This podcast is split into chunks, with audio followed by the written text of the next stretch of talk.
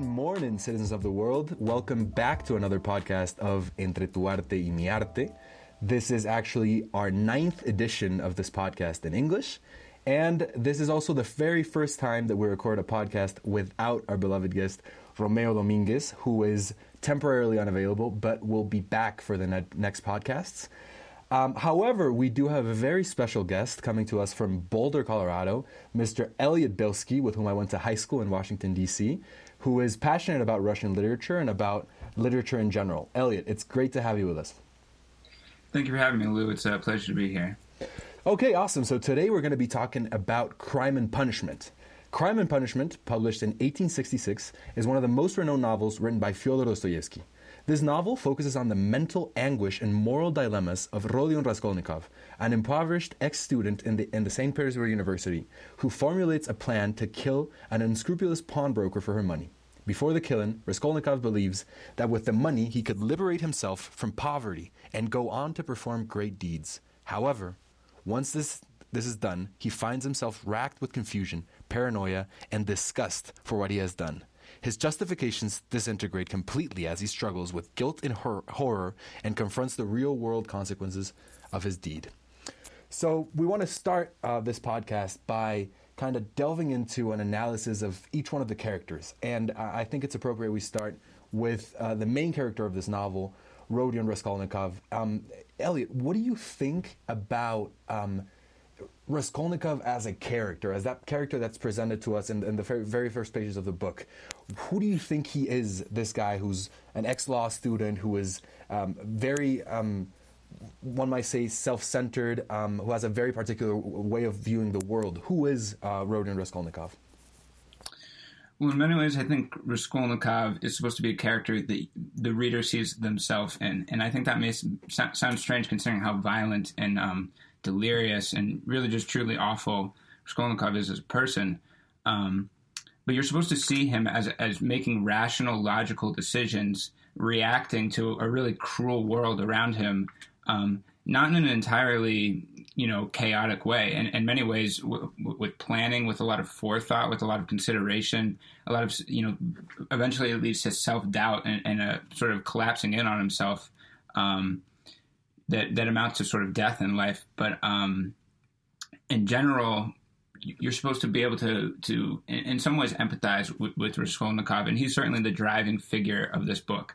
Um, and so um, the book really contains a, plethora of characters that are all doing, you know, extremely well thought out and um, really exploring the world that Dostoevsky creates in, in, their own individual ways. But Raskolnikov is sort of the glue that holds them all together. His murder of the pawnbroker is the event that starts the, the sort of drama that crime and punishment follows. Right, right, and and uh, yeah, I do agree with with a lot of what you've said, especially the fact that we are supposed to identify also with this character because he is um, kind of an ideal type of the, the rational man, the rational individual. Individual. He goes to university. and He has a very almost utilitarian way of approaching uh, not only day to day life but also morality and justice um, in this book.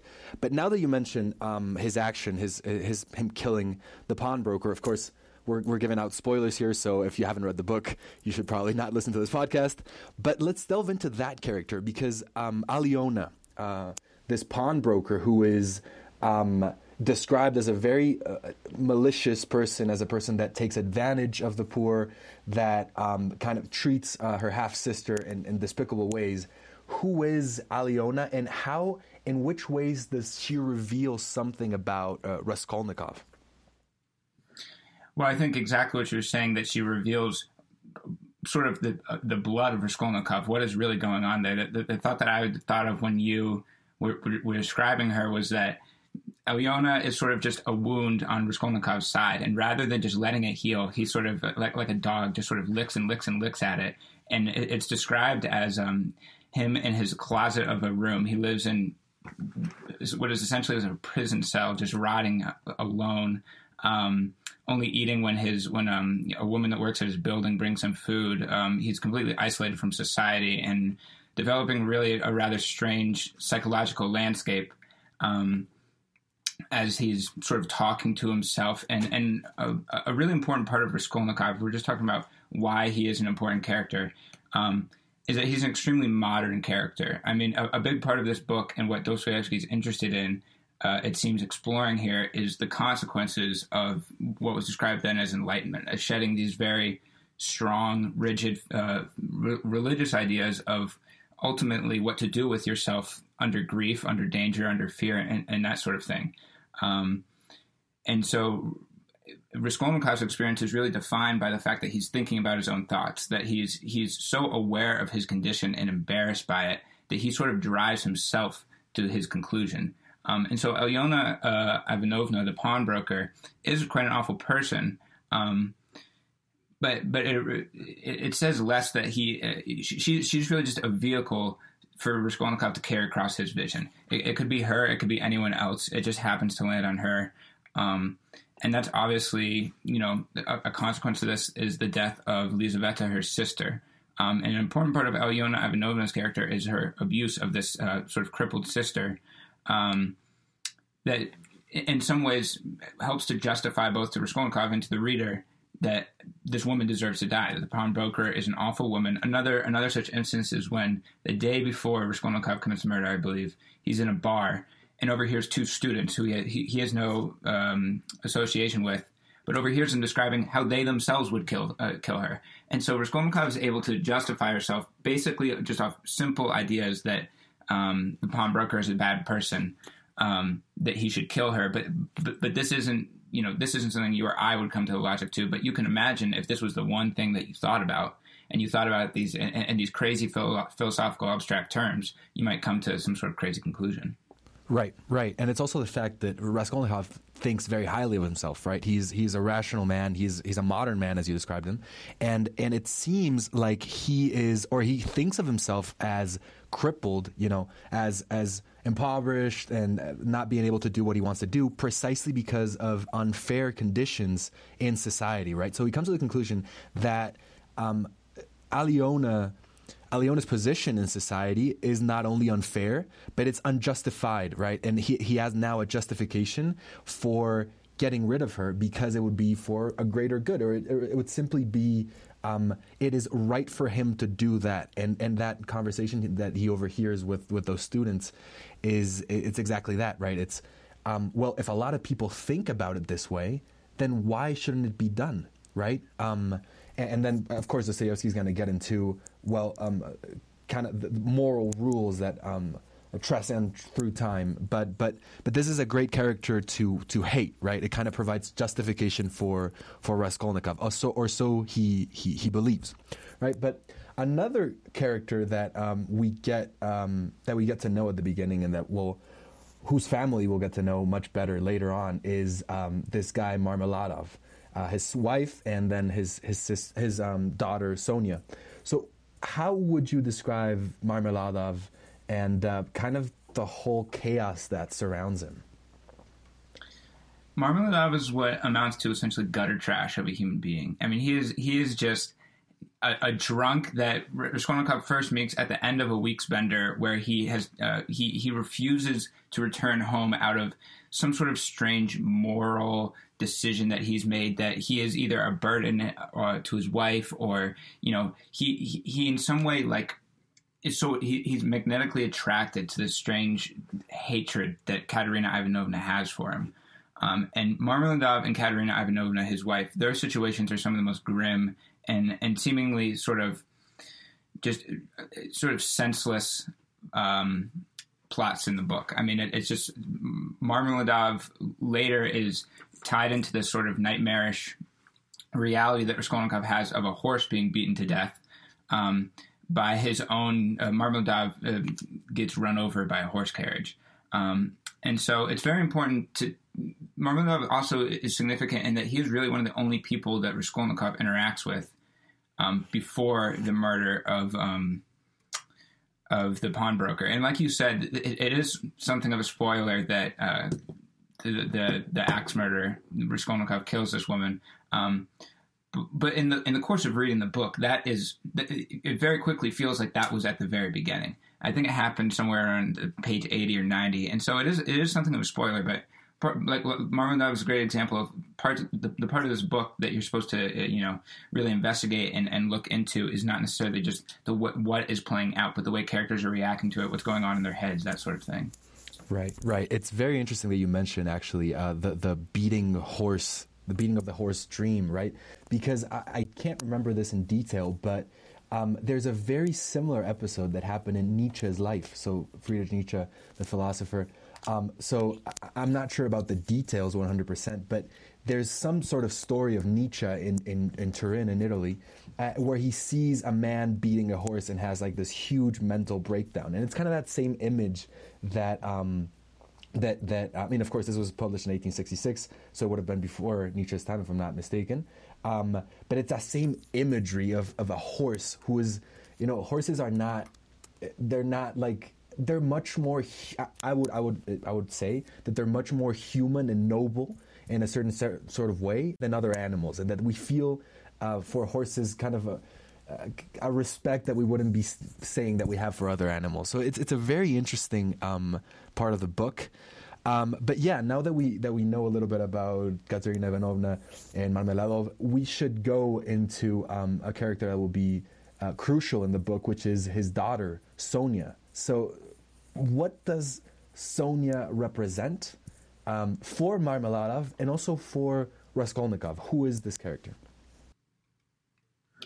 For Marmeladov, I would say that she she's similar to his wife Katerina Ivanovna, is a symbol of in some ways shame, um, but simply because of the position she has in society. Sonia is a beloved, clearly, really morally virtuous, uh, the, the, daughter of Marmeladov. Um, but in order to support, support, the family, because of her father's you know drunken habits uh, and her mother's consumption.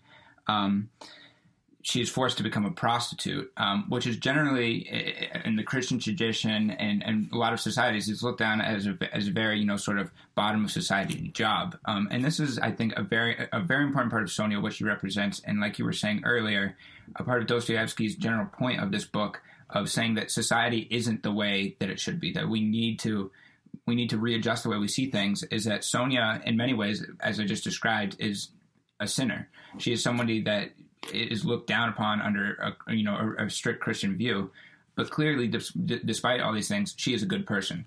She's sort of the shining light of morality that, now relating to Raskolnikov, the the one that brings him out of the darkness that he's sort of fallen into. Right, right, right. She clearly is because under, as you said, as under traditional Orthodox and Christian in general standards, um, you know, prostitutes are almost by definition sinners, and um, um, I, I, don't know how close she is to um, Mary Magdalene, as in as a reference to a biblical person. Um, but I think there's a lot of similarities um, in, in, the fact that Sonia is, at least to me, and we'll, we'll, delve into this later on as well. But to me, Sonia is kind of the same character than the idiot and then um, Alyosha in in Brothers Karamazov, meaning a, kind of a, a, a loving.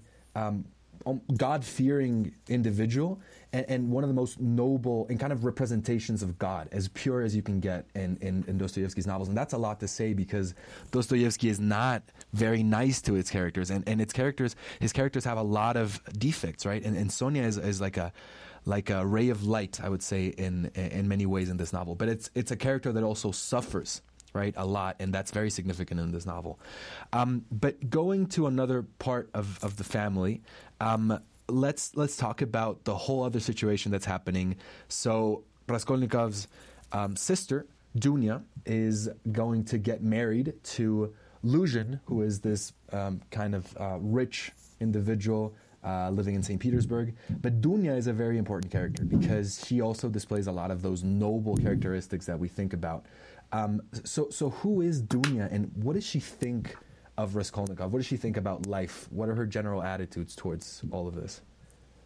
Um, well, one quick note on um, Sonia, what, you, what you're saying about her and suffering. Um, I think it's important to notice that, uh, or to note that um, God was not particularly nice to Jesus. Uh, he, you know, if you can imagine the story that he wrote, Jesus was put on a cross and murdered. Um, in, in many ways, Jesus was less flawed than the characters in Dostoevsky, which you know maybe goes without saying. But the, the, the general point that he's putting people through the moral sort of strainer. He's he's making them, you know, prove their virtue, um, and many of them don't. Many of them crumble under the weight. Um, but to move on to um, to Dunya and the situation that she is in, um, like you say, Dunya is definitely sort of on the morally good side. Um, an interesting sort of conflict that she enters into that um, you know I think you see a lot uh, in, in sort of family dramas is people in some ways taking a burden that in that act of taking upon a burden, they are, other people feel like they are burdened. So Raskolnikov very much does not want to be saved by his sister. He doesn't want to be he doesn't want to be a debt to them. He doesn't want to be anything bad to them. And he realizes that by the end, he is essentially a cancer to his family.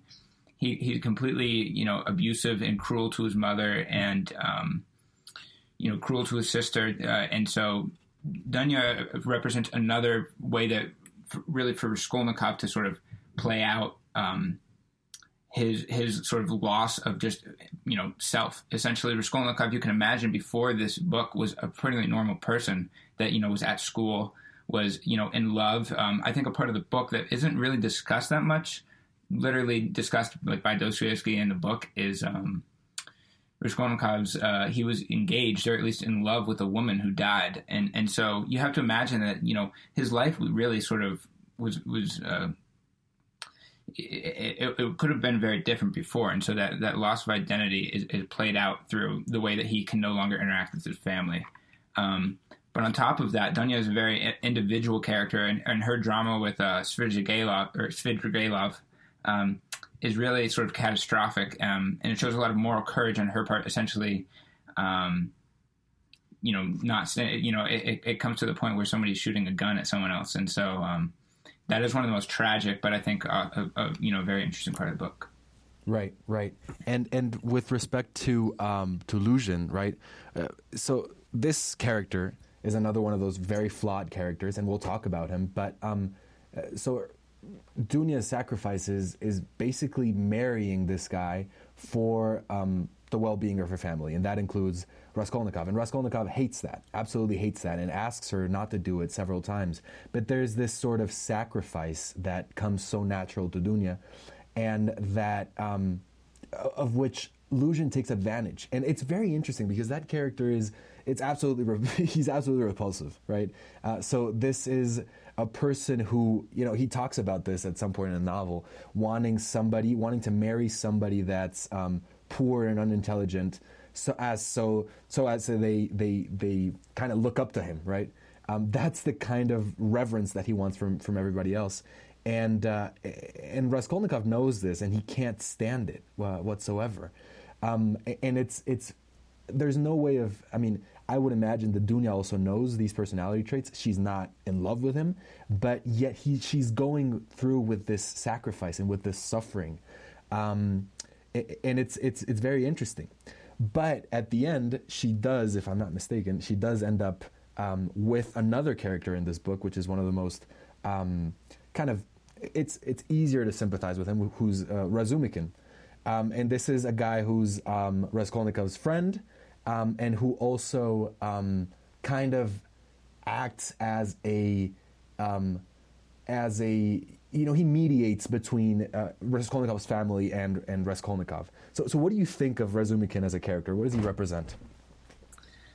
Razumikin to me was not the most interesting part of the book, which um, the way you said he mediates, I think is is interesting because in many ways he is sort of there to get stuff out. He, for example, he's he's there when um, Raskolnikov is in a delirium in the days following the murder. Um, and he's able to sort of recover bits and pieces of information of this through Razumikin's testimony and you know conversations around them. Um, but in many ways, Razumikin just re- represents a, a, voice of reason. I mean, he he he is very grounded. There's several points where he offers Raskolnikov a very respectable, clean way out of the sort of dilemma that he's been put in. I mean, early in the book, he offers, you know, to translate um, a piece from German, I believe, um, and later in the book, you know, offers to start a publishing company or, or something of the sort with him. Um, and so Razumikin really. He, he sort of he's just a guy that plays by the rules. I don't, you know, he he he's there he's there to show that Raskolnikov does not need to be acting the way he does. He's no, in no way pushed to a point where this is a reasonable way to be acting. Right. Yeah. Yeah. He is that other voice. Right. He is the other young, intelligent man that didn't act like Raskolnikov. Right. That was more measured in his decisions, and that yeah, exactly. Um, so a character that's very contrasting to to I, I, would say both of them, but but uh, this is a character that's also very interesting in in in in the vile person that he is, and it's uh, Svidrigailov, right? So it's a character that's he, he's in love with Dunya, and he is um, kind of a man that uh, lives by his passions, and um, and we'll talk more about this. But I do think that there's a, there's a specific message that Dostoevsky wants to send, uh, giving us, showing us a character as despicable as Svidrigailov.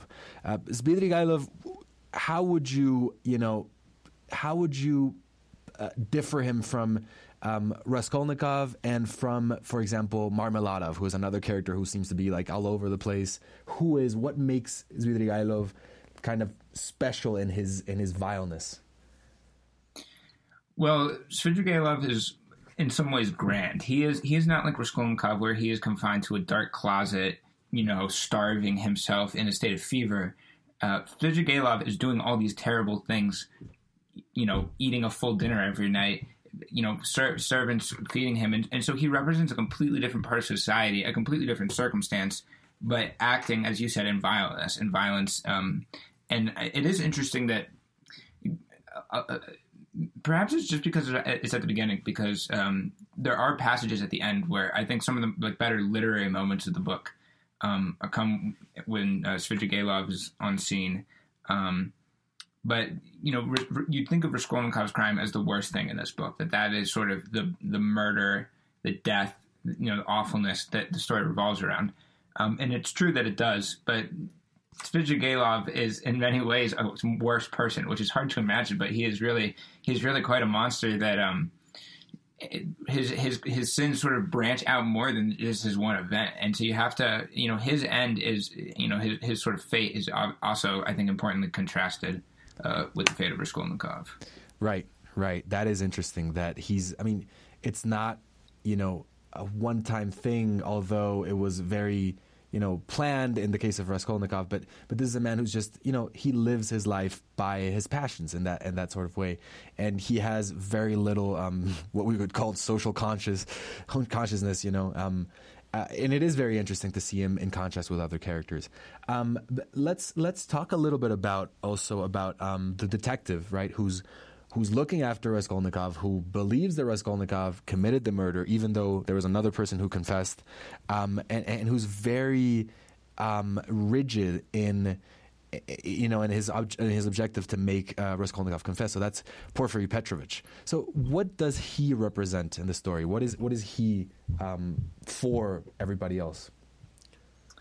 Well, in many ways, the novel sees sort of the fabric of reality, the fabric of reason in the minds of Raskolnikov, in the minds of his family, um, his sister and his mother, in the minds of just Luzhin, who who you know sees his you know beautiful fiance lost due to his vileness. Um, everyone sees reality fall apart in front of them, um, and so I think it's very. Um, uh, I think to me, Porfiry Petrovich is just uh, it's another kind of ideal type that um, is just the the voice of kind of this rational, kind of going by the law you know, type of thing. And he's not going to take uh, this other person who confessed and say that it was him. No, he wants to find out who committed the murder. And I don't think he's particularly interested in the reasons, uh, which is another one of. I don't know if call it flaws, but but he's definitely looking at the world through a sort of lens, and I, I, think that's what you were trying to get to, which is he he looks at the world through the lens of a police officer or a detective, or from the from the law point of view, right? So, is there anything else we should add about him?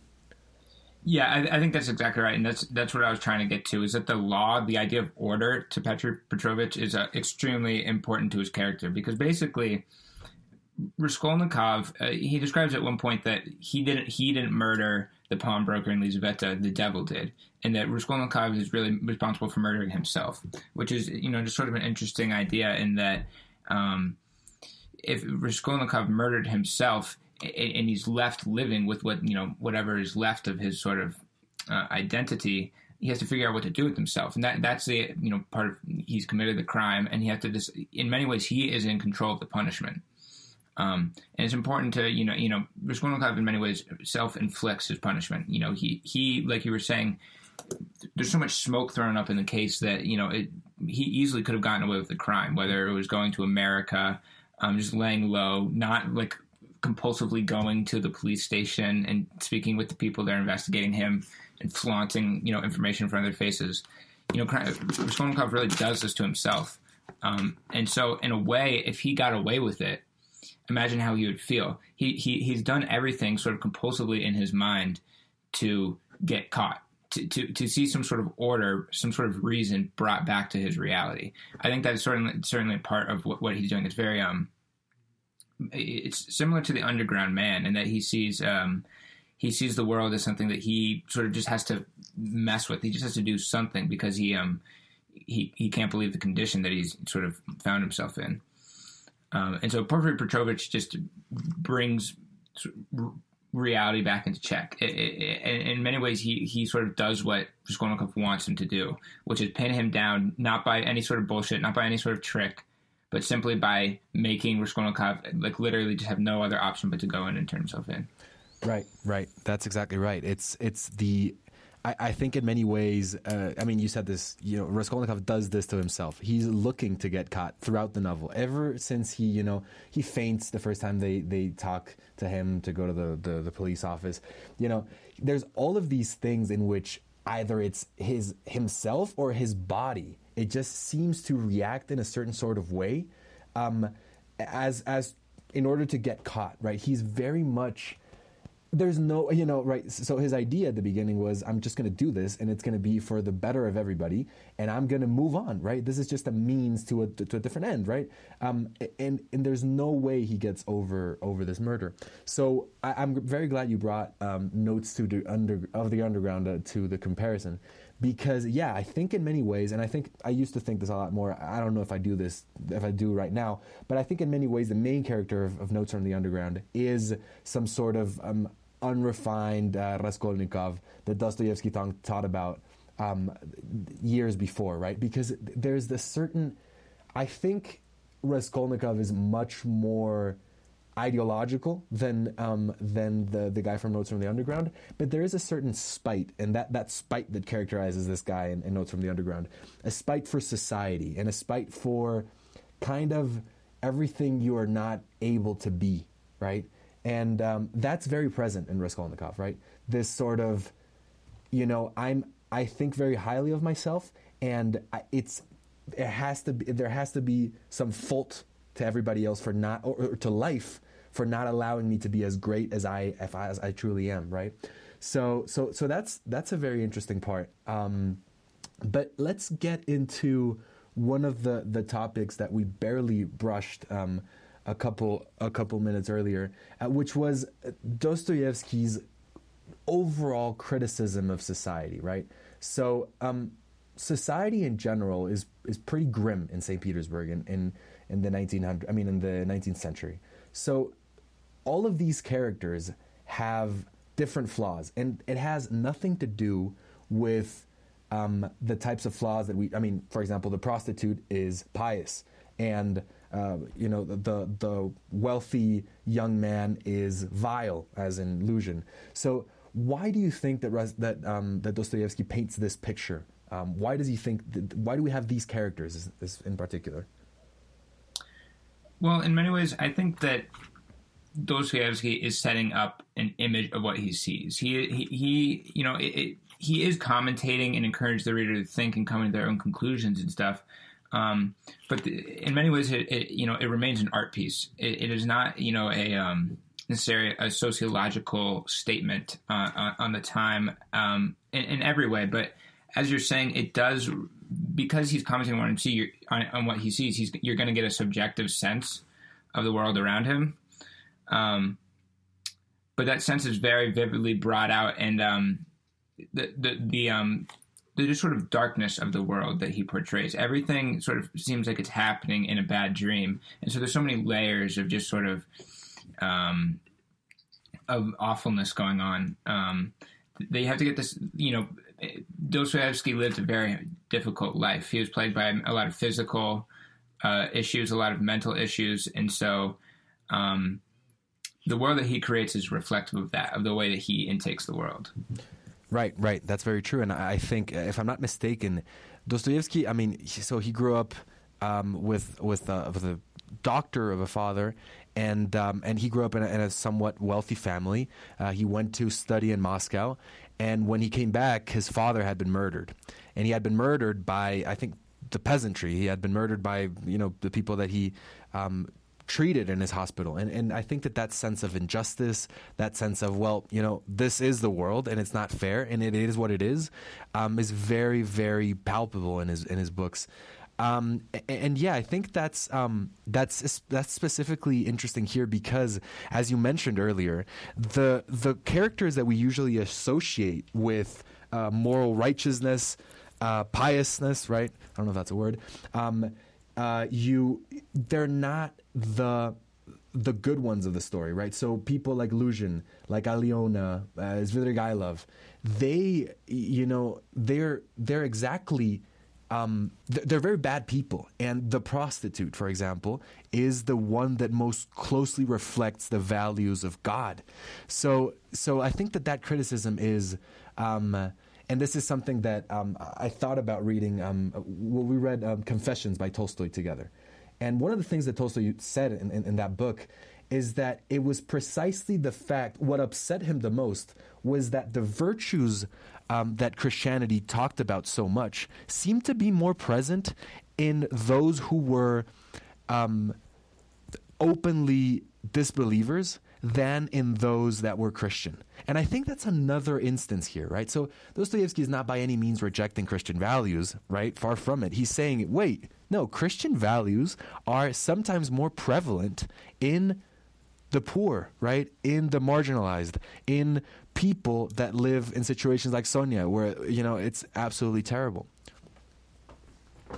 Yeah, absolutely, and I think that's an important part of uh, just sort of literature in general is seeing you know sort of disparaged communities and how being able to relate to them, being able to understand the way that their problems come about, um, and that it, it's very easy easy to just distance yourself from people. You know, consider your position earned and the you know the way it is ha- have making sense or being right, um, and realizing that people all over the world are you know disparaged in ways that are just completely unfair.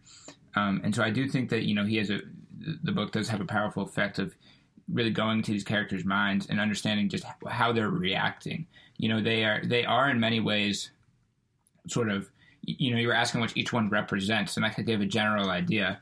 Um, but in many ways, they're, they're, they're characters that are placed into the world and then evolve as they will. You know, uh, it's an important part of characters in books is that they, they don't act too predictably. They change. And um, like I was saying with Raskolnikov, there seems to be points where he sort of overhears himself thinking. You know, he's so aware of what he's thinking and um, then is ashamed of it and then decides that, you know, he, he shouldn't even be thinking that. And the fact that he's thinking that means this. And, you know, so many – he gets so confused in his own mind that um that it really reflects you know you, you just I, I, think it helps to you know understand less um you know sort of what, what's happening physically but what is happening sort of inside into the mind right right that's that's very important because that's what you mentioned raskolnikov in many ways is confused or at least Dostoevsky creates this character which represents the rational modern man who is confused by all of his ideas of justice. And I think that's um, that's one of the main criticisms of the story, and we're, we're, starting to get to the to the heart of this novel. But I think, and I, I'm convinced at least, that the bigger criticism of this novel is not towards the unfairness of society, but rather towards uh, those people who think they can remedy the injustice that they see through um, very um, th- right through their own conception of, of morality and fairness, such as Raskolnikov. So in this case, Raskolnikov is convinced that the moral transgression of murdering somebody is worth it, right? So he's he's he's looking for a, a greater good that could be achieved by overstepping, by transgressing one of the older the oldest rules of morality, right? And so, so we'll get to discuss this in depth, but um, so I think Raskolnikov in, in many ways represents uh, the rational right kind of logical values of the epoch we're talking about the enlightenment against the old traditional christian morality which would say you know there, there's there's a black and white there's a good and bad and um, and in many ways uh, this new enlightenment challenged um, hierarchies that had been present in the world for, for many many centuries um, so so my question to you is um, Raskolnikov does represent that man, that modern man, uh, that man with the, the, new morality that we're talking about. Um, however, um, he he fails, right? He fails in his endeavor. He carries it out, and after that, he becomes he gets a fever. He is not able to get over it in any sort of way. And and to me, the and we've talked about this before, but is this just because Raskolnikov is not the quote unquote Napoleon type. He's not the Ubermensch. He's not the person that can change the rules of morality for the better. Or is the Ubermensch a myth? Or is, is nobody like Napoleon? What do you think? I don't know if you could say that nobody is like Napoleon because, of course, Napoleon is like Napoleon, and of course, in, in history, we we venerate these people, we build them up larger than life. Um, but I think the point um, it is important to say that you know there are people that transgress what people would say is a normal life. You know, there there are figures in history that you know, for better or for worse, become statues. You know, you know, are seen in the halls, museums, and um, are seen as you know great men. Um, and I think what not only is Raskolnikov disillusioned of this, that he is not that tier of man, but the the moral argument, you know, the moral dilemma that he's in falls to such a pitiful place that it's not even that. It's am I a louse? It's not even. It's am I a man? Not am I a great man? And by the end of the book, he's asking, am I even a man? Um, he claims that he's killed um, the pawnbroker for being a louse, and you know what is he? You know he's his life has fallen into complete squalor, and so I do think the idea of this Ubermensch of the the man above other men is something that's going through his head. Um, but like you said, uh, you know, you brought up Raskolnikov's morality um, whether he, I, I, think it's really important to question whether he really meant to do the things he said he was going to do with the money. You know, if you, if you, if you know, you have a friend that says, "I'm going to quit smoking cigarettes tomorrow," and then you know they go and buy a pack. How much, you know, that you can mean it in the moment, um, but you know, at a certain point, you know, there, there are processes in us that are happening at a subconscious level um, and we, we won't act always the way we think we do. So do you do you, do you think that Raskolnikov even really had a, a, shred of an idea that what he was going to do with the money? Yeah, that's a very good question. That's a very good question. I, I see. I think you know, and I have.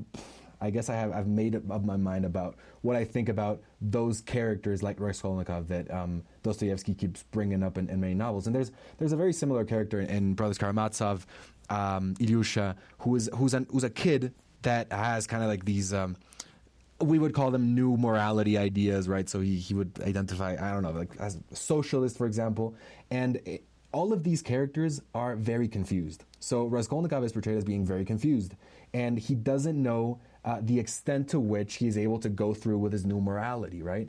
And I think that that is, you, you know, I, I think that there are people that could be very rational about killing a person and uh, I mean, I don't know. I've, I've never actually met anybody like that, but I think that Raskolnikov, uh, his kind of demise throughout the novel is something that Dostoevsky needed to do with him. And, um, you know, that kind of kind of you know you transgress a moral rule and then all of a sudden the rest of the world that seemed to be so solid seems to just crumble apart crumble into pieces so when he starts comparing um, himself. For example, what you just said, am I even a man, right? What am I compared to that lousy pawnbroker, right? Um, the thing here is, I think what Dostoevsky is trying to tell us is that we're all men in the same capacity, right? You don't have, you don't get to be an Ubermensch. You don't get to be to transgress the rules of morality, and it, we can look at our history in a, in a certain way, but but I think the the main thing here is nobody is, is able to transgress the rules of God. They are there for a reason and they're immutable. And the fact that he asks himself whether he's a man or not kind of makes us understand that you're only a man in essence through the love for God and his morality, right? Because once you step out of it, then all of a sudden everything crumbles apart. And and I think that's kind of you, you know Raskolnikov's demise, and then we'll talk about his kind of redemption through uh, suffering. We'll talk about this um, later on. But so um, right. Uh, sorry. no, I well, I agree that um, as you say, he's transgressing, as you're saying, sort of the laws of morality as God has laid them out. And once you do that, the world falls apart.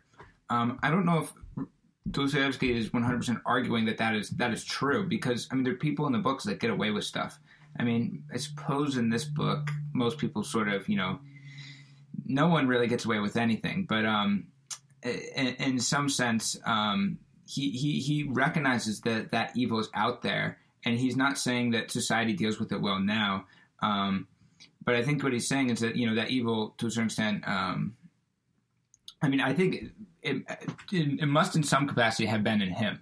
You know, he must have th- thought many of these things, and I don't think that Raskolnikov is simply a um, an argument that he disagrees with. Right? R- Raskolnikov doesn't just represent a, a, different argument than the one that he has, um, and so I think that you're supposed to uh, really understand uh, the way that you know he could come to that conclusion. Right. It's more nuanced than that. I do agree with that. Um, but I think you brought up a, a, a good point, and I have a, a rebuttal to that, um, which is, you know, a lot of people do a lot of very bad stuff. In many ways, a lot of the characters are worse than Raskolnikov, or at least they're more hateful. Like, I definitely do hate Luzhin a lot more than Raskolnikov or Svidrigailov, you know? And, and I think that's another um, case in point for this idea that morality is not uh, transgressible, that, it's not changeable. And it's Svidrigailov's suicide at the end of the book, right? Svidrigailov has gotten away with a lot of stuff. He has lived um, lavishly. Yet it's precisely the fact that a God loving person like Dunya can't even, you know, can't look at her, is, is disgusted by him. That I think ultimately, I mean, maybe there's another interpret, interpretation, but I think this is ultimately what puts him, what pulls him to, to, to commit suicide, right? He does get that redemption through death, right? Svidrigailov does does also struggle with his own morality in a different sort of way. Um, I don't know what you think about that. Yeah, I think that's a. I, I think Svidrigailov's uh, three dreams at the very end of the book. Uh, I think are a very compelling part where you're supposed to, you know, uh, one is rats sort of crawling around under his clothes. Uh, then he goes to a um, sort of dream house that's filled with flowers all over the place. Um, and in it is the body of a uh, of a drowning victim, a, a, girl who killed herself. Um, and in, in, many ways, this represents the girl that he um, abused and who was led to suicide by his hand. And so he just um, that I thought was a very interesting um, comparison to, uh, as we talked about a little bit about before, um, the way that this book relates to Hamlet. Um, so in many ways, I think that Raskolnikov's uh, sort of at a surface level, there are very similar situations to, or maybe not very similar, but there, there are obvious cor- correlations between Raskolnikov and Hamlet. But this is a good example of um, a parallel between this Svidrigailov, who's seemingly a side character, and Ophelia, and the way that she dies. And Ophelia is, I, I feel like her death is can be seen in several places in Crime and Punishment. Another one being uh, the death of Katerina Ivanovna, who dies in sort of this fit of singing, similar in the way that Ophelia does. But but but the idea of a drowned girl covered in flowers, and uh, you know someone who who's died by her own hand, and it's a very Christian thought that um people that commit suicide, you know, are sort of damned for for eternity, and so it's it's it's a, a level of death that in some ways separates itself from murder or from consumption or anything like that, right? Suicide holds a very important place, as you were saying in, in Svidrigailov and in the book in general. Right. Yeah, I, I do agree. And I, in a certain sense, I think that so thinking about the punishments that people get for their transgressions in the novel, you know, that is the harshest punishment, right? He, he does kill himself. He cannot live with himself anymore. Um, um, but there's a very um, interesting thing that you mentioned, um, which is Raskolnikov murdered himself. Um, what does this actually mean, right? Does this mean that Raskolnikov meant for his life to go the way it did at a certain point? Like he was kind of self destructive in, in, that sort of way?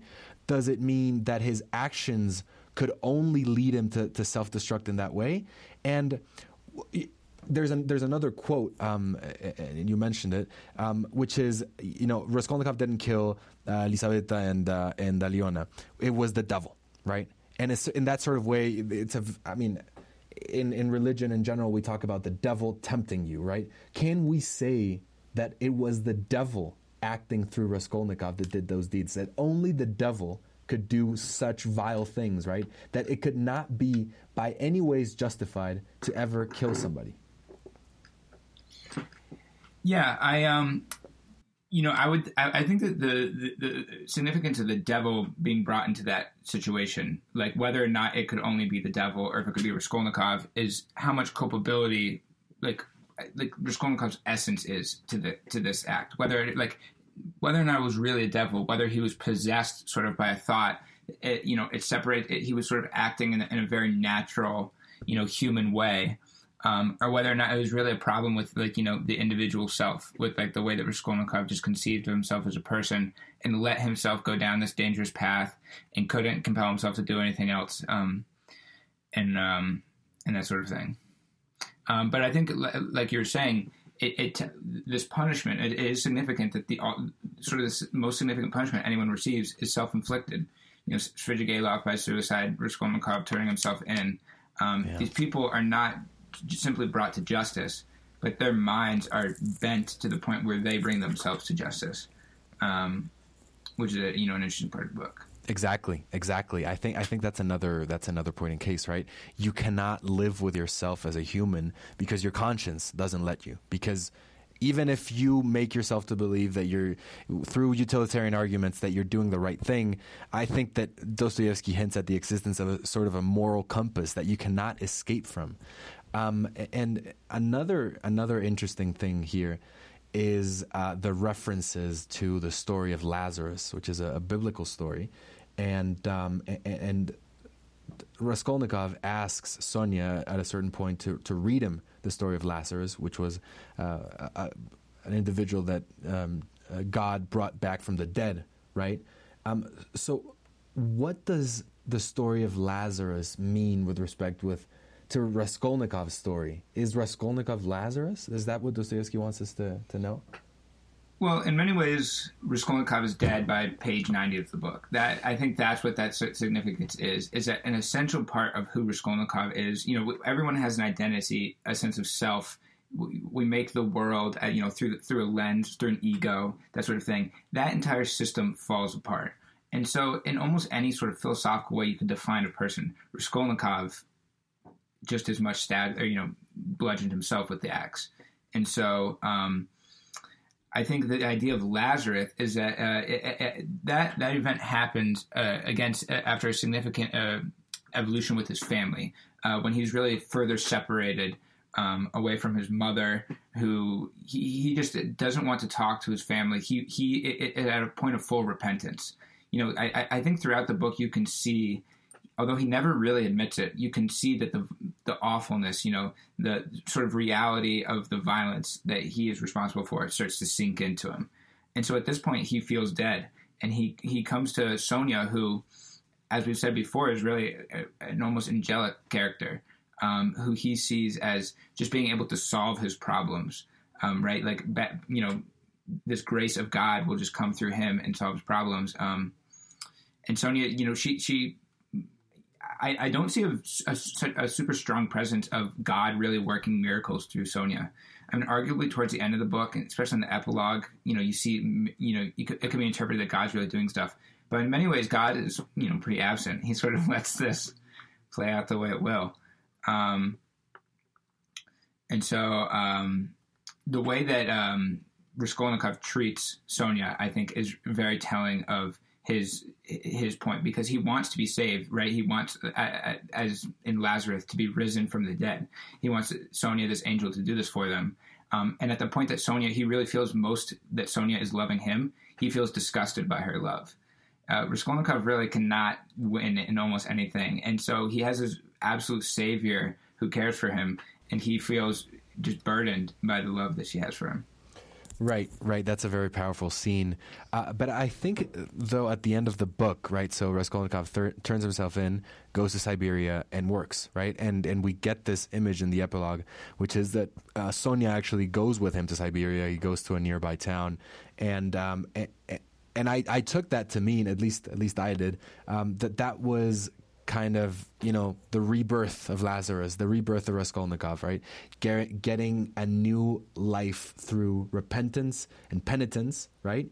And through uh, th- many times there's there's this idea of loving God through another person, and I think I think at least in my interpretation, Raskolnikov gets closer to God in that he repents and he does the penitence through his love for Sonia, right?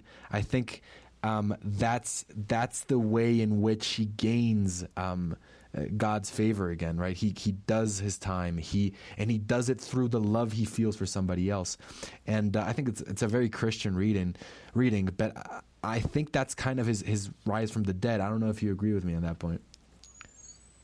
Uh, I don't fully agree that he rises from the dead. Um, I think like it, it, it is significant, and you know I haven't read the Dostoevsky, and so I, I don't know I can't say exactly what his perspective on these things are, but often the work of you know a writer will transgress what they even thought of it. You know what I mean? And um, so I think from the reading, it's very easy to to just read the story as if God is not real, as if it's a secular universe and people believe in God as they do here, but that God is not real, and you don't believe He's saved. Um, in a, in a strictly religious sense, Sonia represents something very different. Um, it, as you said, in many ways, Raskolnikov fails. He doesn't necessarily like he is brought to his knees not by the fact that other people are acting competently. I mean, the police force couldn't have everything could have been handled right. He got out by a complete miracle. He dodged into the paint the room where the painters had escaped. You know, that for some reason the men that were at his door they both left when he was in the room right after murdering um, the pawnbroker and Lizaveta. And so it's significant to realize that Raskolnikov is really just through pure desperation, through no choice whatsoever, is he brought to God.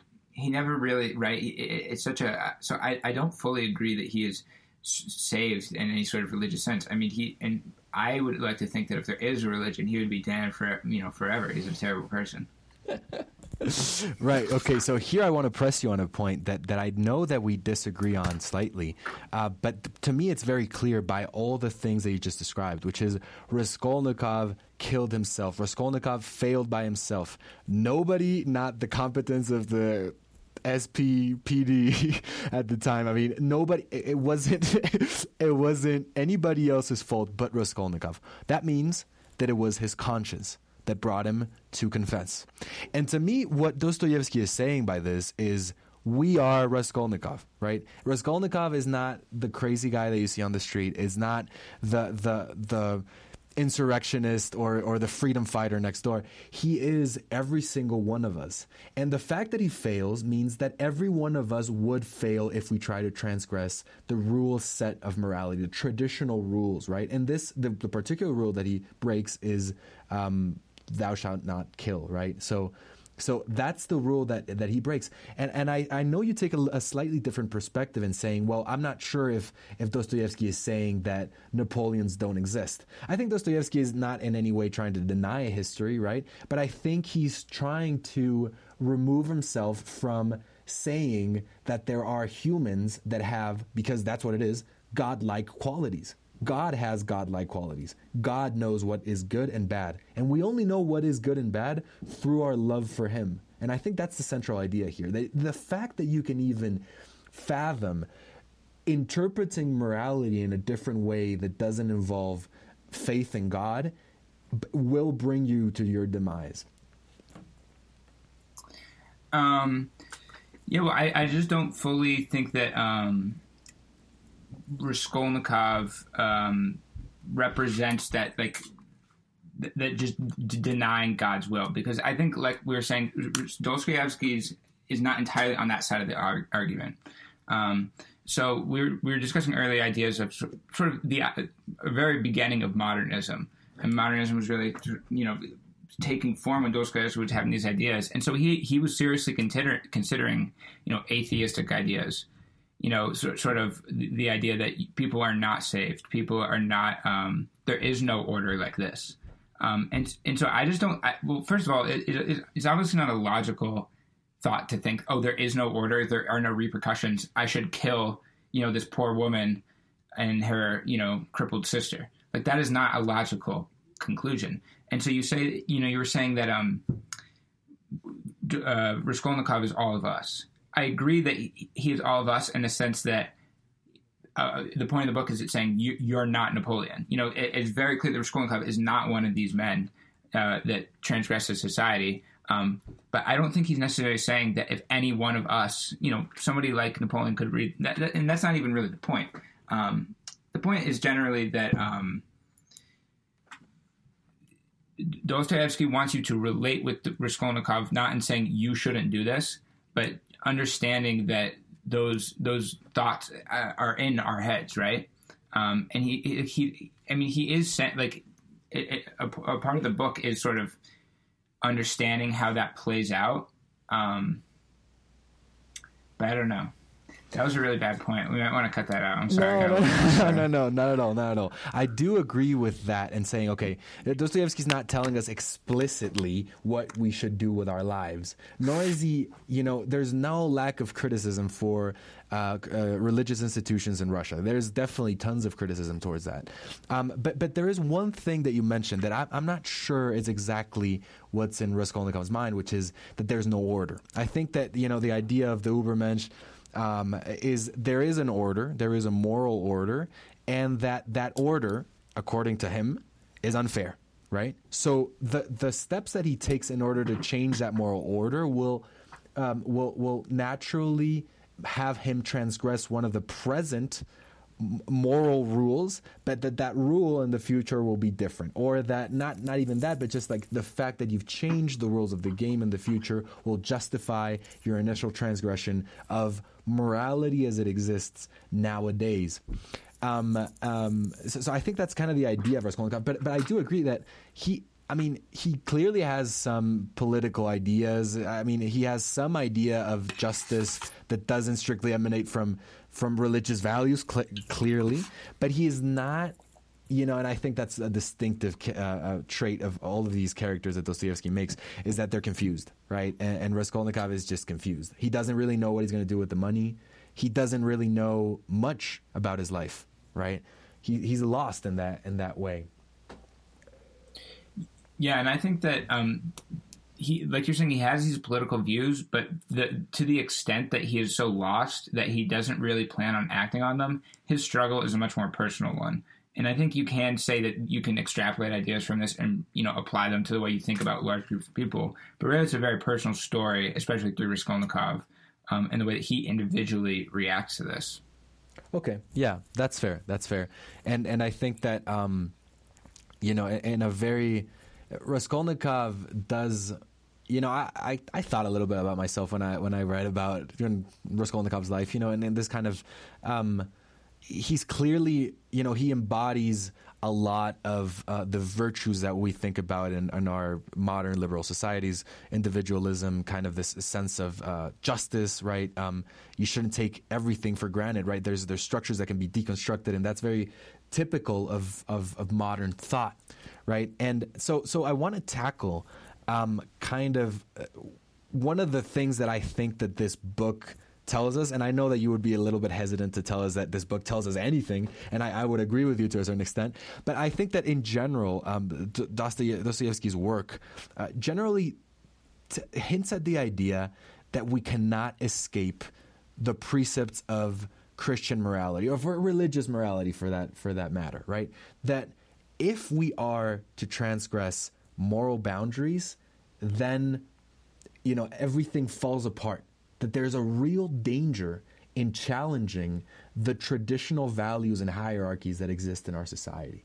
And, and and, so so my question is how true do you think that is? How true do you think that that that that morality can um, evolve in a certain way? That things that were um, not good back then could be good today and vice versa. Do you think that exists or do you think that there's a cemented core set of values that we should that we all abide by and if we transgress them regardless of the type of society that we live in that we suffer?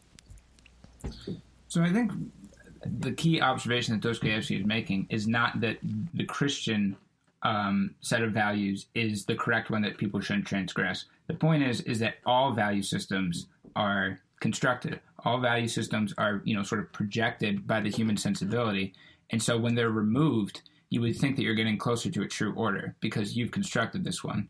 Um, and, but I think Dostoevsky's philosophical point is that these structures, whether they be good or not, hold reality together. Um, I think a, a, good point where it's less about the should or should I do it is not really about law. Is again, if you don't mind, I bring up in Hamlet. Um, his struggle is a grand noble one. It's do I kill this king who has you know betrayed my father, and and he knows that he should do it, um, but his struggle is with not deciding he should. It's with bringing himself to do it. Um, and you were saying that uh, earlier. Um, in, some passages, it seems like Raskolnikov is being compelled to do things mechanically, that his body is acting in ways that he just doesn't have control of. Um, and that idea of being carried along, your conscience being carried along, not having full control over it, acting out in madness. Um, those those are the points that um, Dostoevsky is saying. Um, you know, come from from this. I don't think it's necessarily saying that you know God is going to punish you. He's not. He, it's not necessarily saying that you just break these Christian laws. It's that when you remove any sort of order, if you, if you're in a state of complete chaos, madness will ensue you know, and he describes the way that happens. Okay, okay, that's those are amazing observations. I think yeah, that's a very more that's a more nuanced way of, of getting at, um, at the point of the story. Um, so you're saying all sets of values are constructed, right? So deconstructing them involves, of course, um, creating new ones, and that there will be a, a, period of chaos, right? So any set of moral ba- values that you remove, you will be confronted with a world that makes no sense and and and a world so so what i'm thinking about here and i still have a, a qualm with is that I feel like there's some sorts of moral values, traditional hierarchies and structures that we've had throughout history that need to be deconstructed, that need to be destroyed, that need to be transgressed. And it seems to me that in this story, Dostoevsky is telling us, no, no, no, no, no, no, no, hold up, hold up, hold up. You think you can transgress these things, but but in reality, you know, think about what you're doing, right? And and so the argument, I mean, it's, it's a fair argument, right? Even if you're you were to be de- deconstructing present moral values, you need to be very much. Uh, you can't be a Raskolnikov that doesn't know what he's doing, right? But but he, I think he's he's leaning towards, um, you know, a reactionary approach and, and saying, you know, things as they are might be, you know, I think, for example, he's saying it's not precisely that we have um, problems with uh, religious ideology as itself as it is, but more that religious ideology has been corrupted by our society, right? That what we need to salvage is that love and faith for God, and that yeah, religious institutions in our present society do not display that love of God, right? So I think in general he's he's he's he's not urging us, right? He's he's He's trying to pull us away from kind of deconstructing everything, which is precisely what the Enlightenment was doing, right? Precisely what we think about when we think about liberal ideas. And, um, and, and that, in that way, I do think uh, most of his work is on the, uh, on the reactionary side of, at least of, of politics and society. Um, I agree in some way. Um, the image that I thought of was in terms of deconstructing stuff. Um, he, he's not, I don't think, overall dissing or, or putting down the deconstructing of value systems. I think what he's saying is that the way Raskolnikov, and I think you, you, you said this, uh, um, the way that Raskolnikov did it is sort of like taking apart a watch and not putting any of the pieces, pieces where, you know, in order, and then have knowing no idea where to start putting it back together. Like, you can realize there's a problem and deconstruct and figure out what's wrong, but if you can't put it back together, you're left with nothing. Um, and that, that idea of chaos you were saying ensues. Um, so Raskolnikov really he he doesn't just represent people that are trying to deconstruct society. The people that, question their reality, right? He is sort of, and, and in many ways, he's a victim of someone that is struck so suddenly and so like harshly um, in many ways, it's, it's a he becomes disillusioned. Um, and we, we sort of start the novel after he's through that process, after he's sat in his room and thought it all out. And what is he disillusioned of except for that there is, you know, any sort of sense in the world? So I'm not saying it's any, anywhere admirable, but that, that is the conclusion he's come to. Right, right. Um, so the question that I would ask here is, again, is there a correct way of deconstructing society's present moral values? Like, is Raskolnikov, Raskolnikov one of a kind, or is he the general norm? Right? Is it just that Raskolnikov is just pathetic, or is it the that that sense of, you know, that that being completely um, surrounded by chaos is is generally what happens when you deconstruct uh, society's moral values? And I think I think in a certain way, and of course I'm referencing other works, but I think that people that usually have these ideas about uh, new rationality, about new morality in Dostoevsky's novels are usually made fun of, right? And we can think of Smerdyakov and Brothers Karamazov, we can think of uh, Ilyusha, and, and these are characters that seem to be, I don't know if I would use the word dissed, but they they seem to be they seem to display a lot more faults than what I would give to the intellectuals of the time, right? Because of course we need to remember that you know it was it's the, the mid 19th century, right? People are going to be reading this towards the end of the 19th century, and this is a time in which Marx's ideas are prevalent in Europe, right? And there's a lot of criticism towards state and religious institutions which are meshed in, in, in a very, very you know, you know, the most backwards empire in Europe at that time, the Russian Empire, right? So most of the people that that I think um, these characters represent are people with, generally speaking, Marxist ideas that talk about um, injustice in society, right? And I think it's it's a very I, I, don't I don't like I think it's a vulgarization of ideas of the epoch to say, well, they're just like Raskolnikov. That they say, look at that rich pawnbroker, I'm going to kill her and I'm going to make that my property because I have better ideas. But I think, in a certain way, the aggressiveness of progressive uh, uh, political groups at the time was kind of upsetting. It was kind of unsettling for Russia, right? It, they, you know, talking about not having tsars anymore, talking about deconstructing those those political institutions seemed like something that couldn't be justified, right? And I think that you know, of course, uh, Marxism and, and, and Marxist Leninism eventually saw itself as profoundly progressive, profoundly based in liberal and modern ideas. And part of those liberal and modern ideas is the idea that we, as human beings, know what's best for ourselves and that we can construct a better future. And I think, and we've talked about this before, I think Dostoevsky disses the idea that we know what's good for us. I think that's what, what he gets at.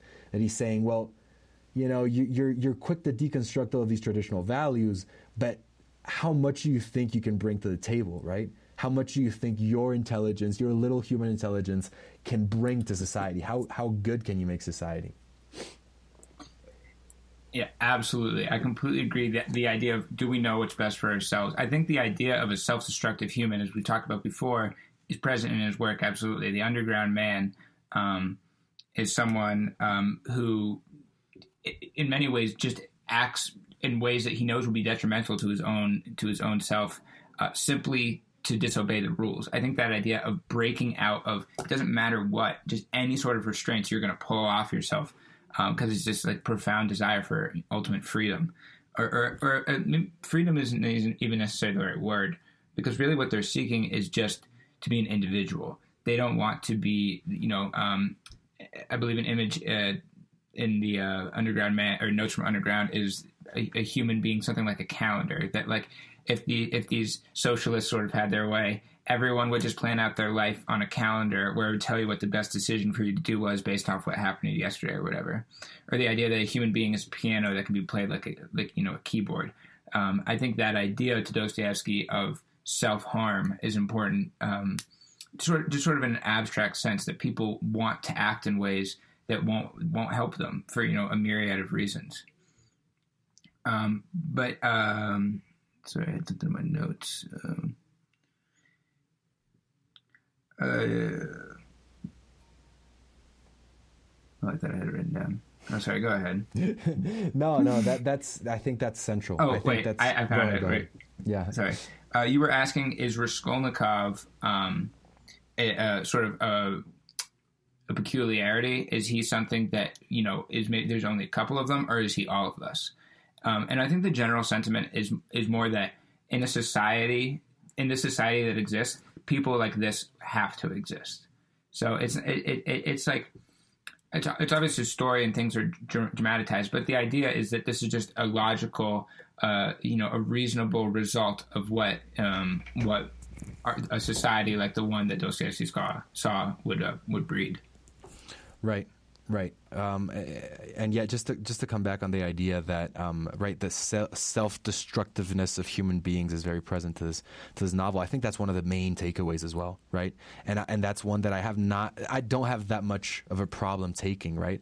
That is that that humans, regardless of the level of comfort, right? Uh, of course, you can improve uh, a human's material conditions, but there's an, a certain a certain uh, centralness to the to the idea of suffering in order to know what is love and what is good and what is happiness that is I don't think it's removable from the human experience, right? And I think that's what he gets at. And so I mean, uh, there's two takes on this, right? So you can either say, "Oh yeah, well look at what um, uh, you know the intellectuals of the time achieved, which was uh, the Soviet Union," and we, have talked about um, you know what what type of um, kind of ramification. I mean, what type of Marxism was that? I don't think it, it, encompasses all of the intellectual ideas of the epoch. But of course, this this sense of um, rationality, logic, progressiveness, and modernity brought us, um, well, a totalitarian state to be to be completely blunt, right? And it did it did better material conditions for people, but it also brought huge um, huge detriment to those to those uh, societies. But there's another way of looking at it, and we're, we're talking more about modern things. But I, I, would say, for example, think about a a rule, um, you know. A, a rule that many uh, most Christians would have very much to heart, which is, you know, for example, another moral boundary would be, you know, what do you think about abortion, for example? If you transgress that rule, what happens? And I think in Dostoevsky's novel, the idea that, well, chaos ensues is very present. And I think for many, many of the movements, of the progressive movements of the time, I mean, especially in the 20th century, when you start talking about stuff that's not, that hasn't usually been considered good, what happens is not that chaos ensues, but that hierarchical institutions and, and patterns start to crumble, and that a lot of people that hadn't had a voice for a very long time start speaking up. And then you get movements like, I mean, we've talked about this, like Me Too, like Black Lives Matter, right? And you start getting to, you know, the idea is yes, to deconstruct um, uh, hierarchies and patterns of domination that have existed for a long time. But the idea is also to construct.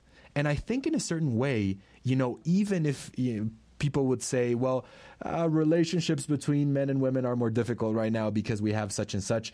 No, that's not. I, I, think it's a necessary deconstruction. And I don't think chaos ensues. I think chaos ensues only for people that have been traditionally in power and traditionally dominant, right? So I think it is a pro- deconstruction is a process that um, is bound to create conflict and chaos to a certain extent. But I think that the the positive the positive takeaways of that deconstruction, you know, outweigh the drawbacks in in in almost any sense, right? And um, yeah, I think that that religion and may, maybe I have a biased opinion, but I think that religion throughout history has had to simply keep pace with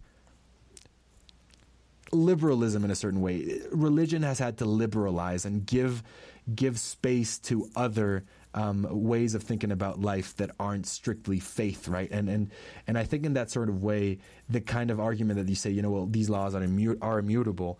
Um, it kind of it kind of withers away. I, th- I think that religion has kind of just had to reform itself over and over and over again. You can think of several things, right? Since ever since you know you know you've had slavery and, and pseudoscience that kind of justified that slavery. And as uh, when we go in this in this sort of path, um, religion has had that kind of said, okay, you know, most people think that this is true. Well, you know, let's we our our, our stuff still works even with what other people are saying. I don't know if I'm too biased here. Okay, I want to see what you think.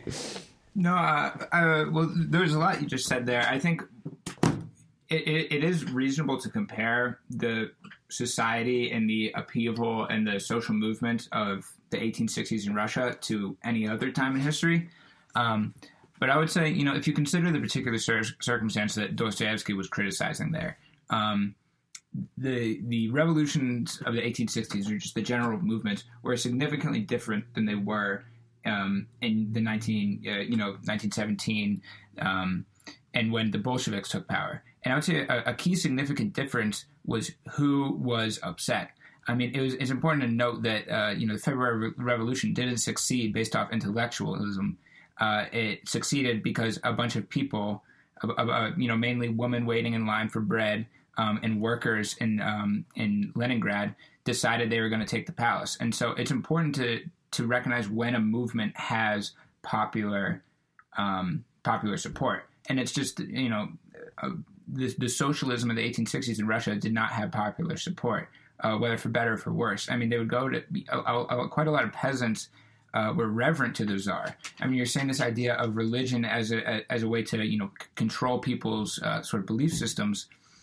Um, the czar, pe- pe- people were convinced that it was the bureaucrats, it was the you know the aristocracy that was getting in the way of the czar's love that they were sure the czar loved them, right? You know what I mean? And so um, the movement of the 1860s, in, in, many ways, was intellectual.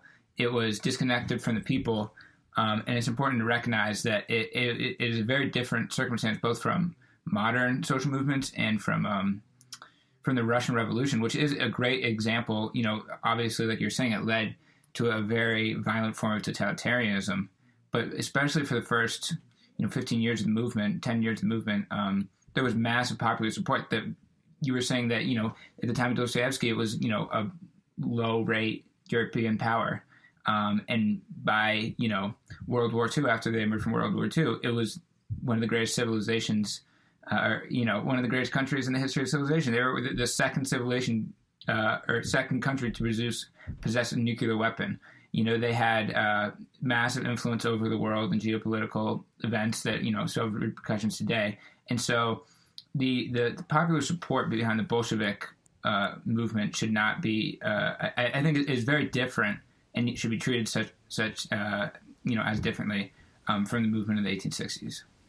Right, right. I do agree there, and that's a very, very important difference there because, yeah, I, I don't think you could characterize the movements of the 1860s as overtly socialist, right? But you could. There is, there was talk about liberalization, right? So Russia was not a constitutional monarchy, for example, something that you know in England had been a reality for a while, and it was it was that talk of constitutionalism, of liberalization, of representation, right, in a gradual sort of way, and that's that was kind of the idea uh, of, of, the Russian middle class, the, the, small middle class that existed. And that was very much the idea that uh, Dostoevsky had, um, and, and, other people like Tolstoy, the, well, more Dostoevsky at the beginning, right, before he goes to Siberia.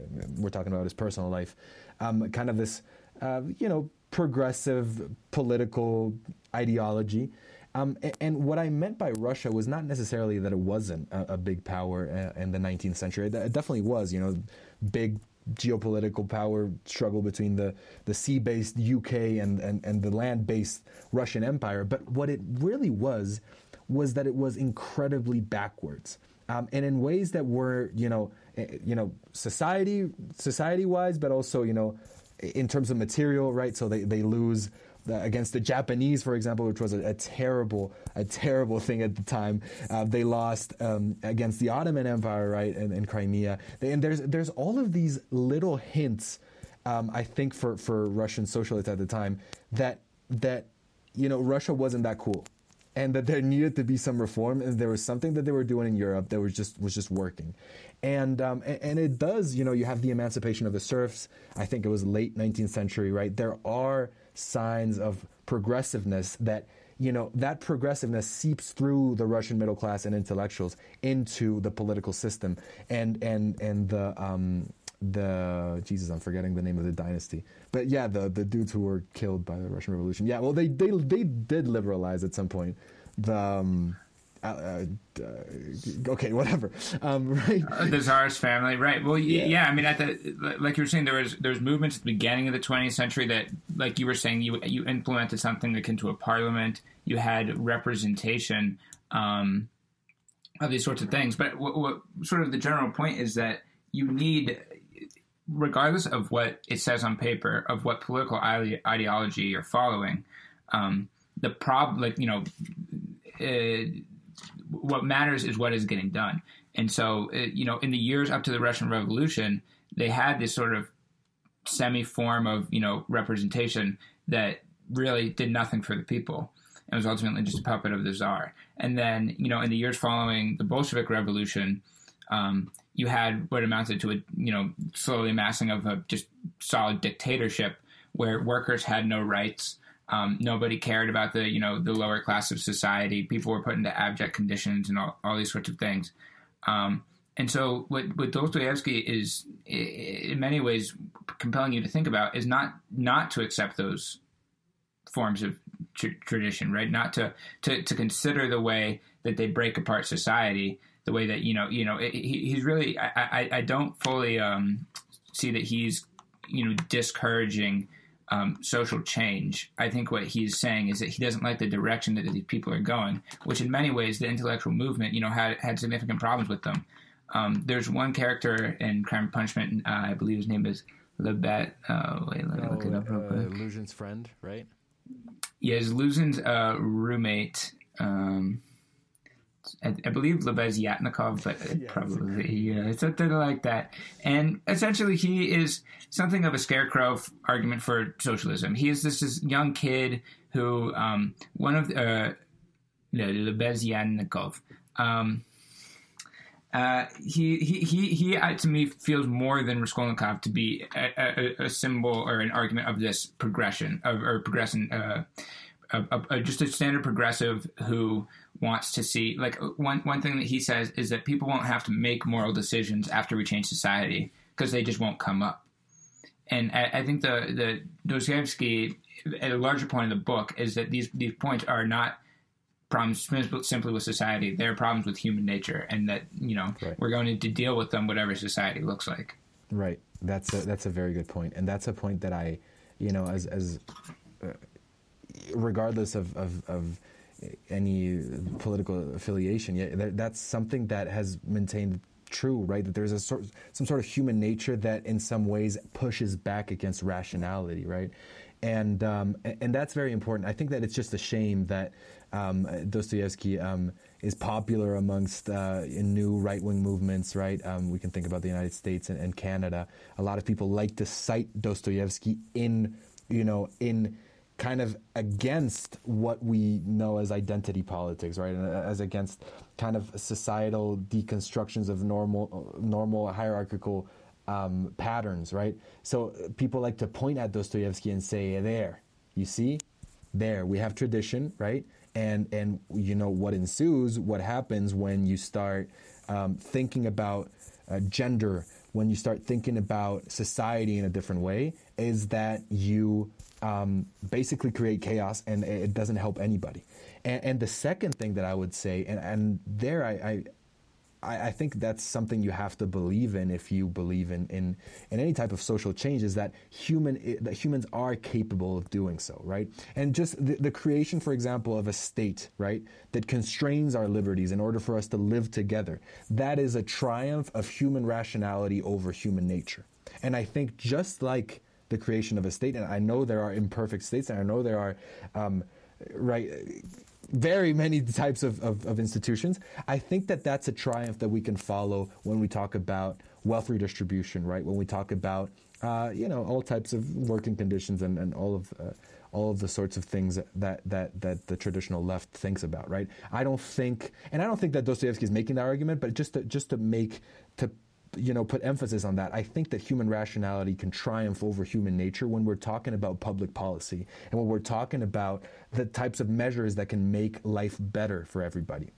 Um, um, but yeah, I, don't, I, I think, yeah, I, I, take your point. I don't think Dostoevsky is that, you know, immersed in the political dialogue of the time. Also, it's the 1860s. Um, but but it does it does kind of you know when he makes these characters that, as you said, are scarecrows, um, you know, it does. It kind of rubs.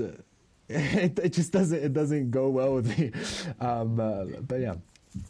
Well, yeah, I think it, you mentioned the way that a lot of you know right uh, figures on the political right have adopted Dostoevsky. Uh, one that comes to mind is Jordan Peterson, who just, I mean, it just seems like these people. It, it, it's quite a lurid story, so it's easy. You know, I, I do think we've talked a lot about sort of the maybe more abstract or thematic points of the book. But at the end of the day, it's a very well told story that really, you know, is about bloody murder. So I think part of what, you know, compels people towards it is just the fact that there's a lot going on and you can draw what conclusions you want out of it.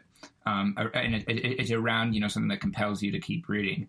Um, but I think the conclusion, like you're saying, that they draw from it, which is essentially that you have to live under these like pre pre-subscribed orders because your your brain is too fragile or you, you know who knows what happened. Things just start to fall apart. I don't think that's you know i think that's a very just sort of you know i mean, I mean think about the people we're talking about. It's just a stupid argument.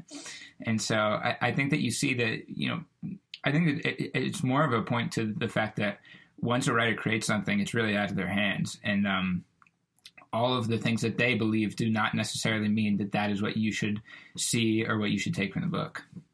Um, and so, you know,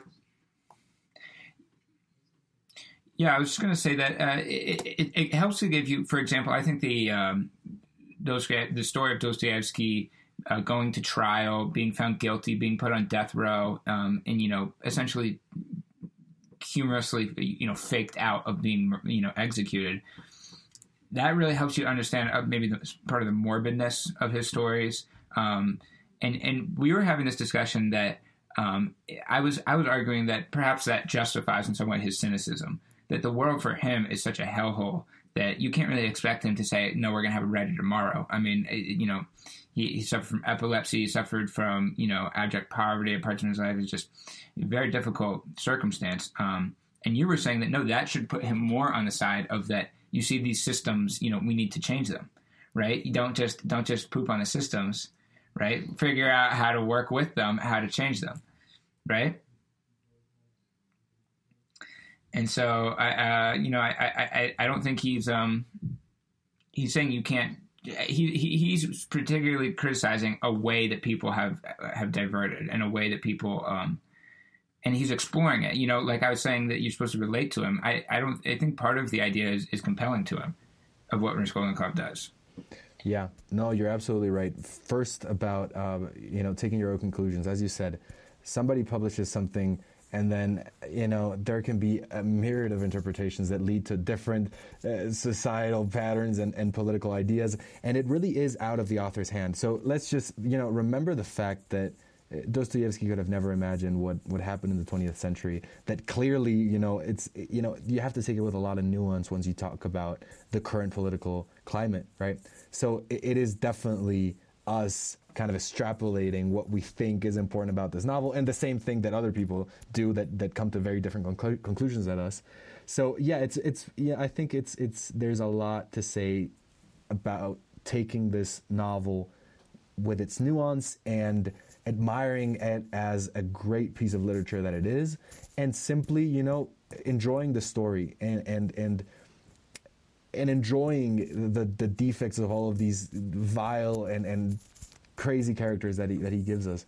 Um, and, and, yeah, yeah, just to just to nail your your final your final point back home, it is about his. I think there's um, you know, there's a dissolution with uh, with humans, right? With humanity, a lot of very bad stuff has happened to him. And that novel tries to put that, right? And I think it's just when you talk about social uh, movements of the epoch, which had a, a, huge confidence, an enormous confidence, the Enlightenment in man, well, Dostoevsky kind of comes from the other side of the of the aisle and says, you know what, I don't I don't think so. And it's a very valid point. It's one that I, I definitely do ascribe to. Um, uh, so yeah, is there anything left that we should we should comment on? Um, well, I would just say perhaps to just bring it back a little bit, um, you know, we, we, got really deep into the, the, sociological implications and how the book is really, you know, has to be digested and perceived. Um, but something that we we brought up earlier that I just thought was super interesting that we didn't really talk about too much was um, the connection between this terrible dream that Raskolnikov has of a horse being beaten, um, and Nietzsche's own experience um, of insanity with a horse. And so, um, something that it, it, another thing that reminded me of was that um, in the book As I Lay Dying, um, horses are extremely, and, and Faulkner in general, the, the animal of a horse. Shout out Miss uh, Miss Side. I didn't fucking read that book in that class. You could have caught me reading a book in Miss Side's class. What are you talking about? But I have read it, and and there's a there's a very I I, I, I thought the way you described how the symbol of hor- of a horse can be understood was extremely powerful. Uh, something noble, something respectful that humanity. I mean, you see them in war, right? Like a horse is an important part of what what a man like you know our, our conception of honor. Um, and so when you see it beaten in this violent way, that obviously has implications. Um, and, and as I lay dying, there's a, a, part where there's a character named Vardaman, who's the child of this family, whose mother um, and matriarch has just died. Um, and in reaction, he runs out and beats the horse of the doctor that came and pronounced her dead. And in his child mind that is confused and scared, he thinks that this doctor and these horses that came um, you know, came and killed his mother. Um, and, and in, in, a weird way, um, you know, it, another thing I think you have in horses is the idea of innocence, right? That they're in war, they're these terrifying creatures, but they, you know, they're just doing what they're told. They're, you know, and so um, the innocence of the, the horse being killed and that image I thought was very powerful. Yeah, no, I absolutely agree. There's there's something about the horse, right? That's um, it's not like a dog. It's not dogs. It's not a man's best friend. It's almost like a man's companion, and and not you know in a certain sort of way. It's like you said, right? There's a certain nobility and innocence, right? That isolates them from any of the of the vices of a human, right? He is a horse, and and it's only he's in war because he is strong and brave, but he is doing what he is being told, right? And and there is something very, very particular about the spirit of a horse. No wonder it's so important for so many civilizations. Um, but yeah, yeah, that's a very interesting point. I, I can't remember exactly how the story goes, but yeah, uh, Nietzsche actually had like a fit when he saw somebody beating a horse in Italy. And, uh, and that was very interesting because, you know, the, the, crime and punishment would have come before that, unless I'm mistaken. I, I think it would have come before that. And, and so I think Nietzsche, whose ideas, um, well, you know, there's a lot of, I mean, we've mentioned the Ubermensch as, as in, in the context of, of Raskolnikov, right? So Raskolnikov would ad- adhere with some of the, the, the philosophical thought of, of Nietzsche. Um, it's very interesting that he, you know, that, that there's this, there's this pattern of um, kind of, you know, the beating of a horse is something unbearable uh, to, to humans. Yeah. Absolutely. Yeah. The, the connection is eerie, um, and and it's you know the fact that this happens in Crime Punishment in a nightmare. Um, I was having a conversation with, with one of our teachers, Mr. Clausen, who um, who was sort of talking. I brought up the point that some of the passages in Crime and Punishment come across as dreams or disconnected from reality in some way that I think um, is at least you have to consider based on the fact of the mental state that Raskolnikov is in. I mean, racked with insomnia and madness and you know almost every sort of like his mind is on fire um, and so the idea that he's he's you know seeing illusions that uh, things are happening in a strange distorted way um, but the, I think it's pretty reasonable. And this is this is you know concretely a dream. He falls asleep in a field or in you know some sort of forest, um, and has this dream of uh, he and his father walking to a church or past a graveyard, um, and a, a, mob of people coming outside and beating this horse to death. Um, and the idea being that the horse is trying to pull uh, a, a, carton or a, a, wagon full of people, um, and the you know the more the man beats it, the slower the horse goes, meaning the man's going to beat it more, and it's this awful cycle that just leads to you know a brutal death. Um, and I think that um, Nietzsche also his I mean he you know his, the fact that his genius completely dissolves into madness I think is a um, in, a, another interesting parallel between he, he, and Raskolnikov. It is a little bit, uh, a little bit strange.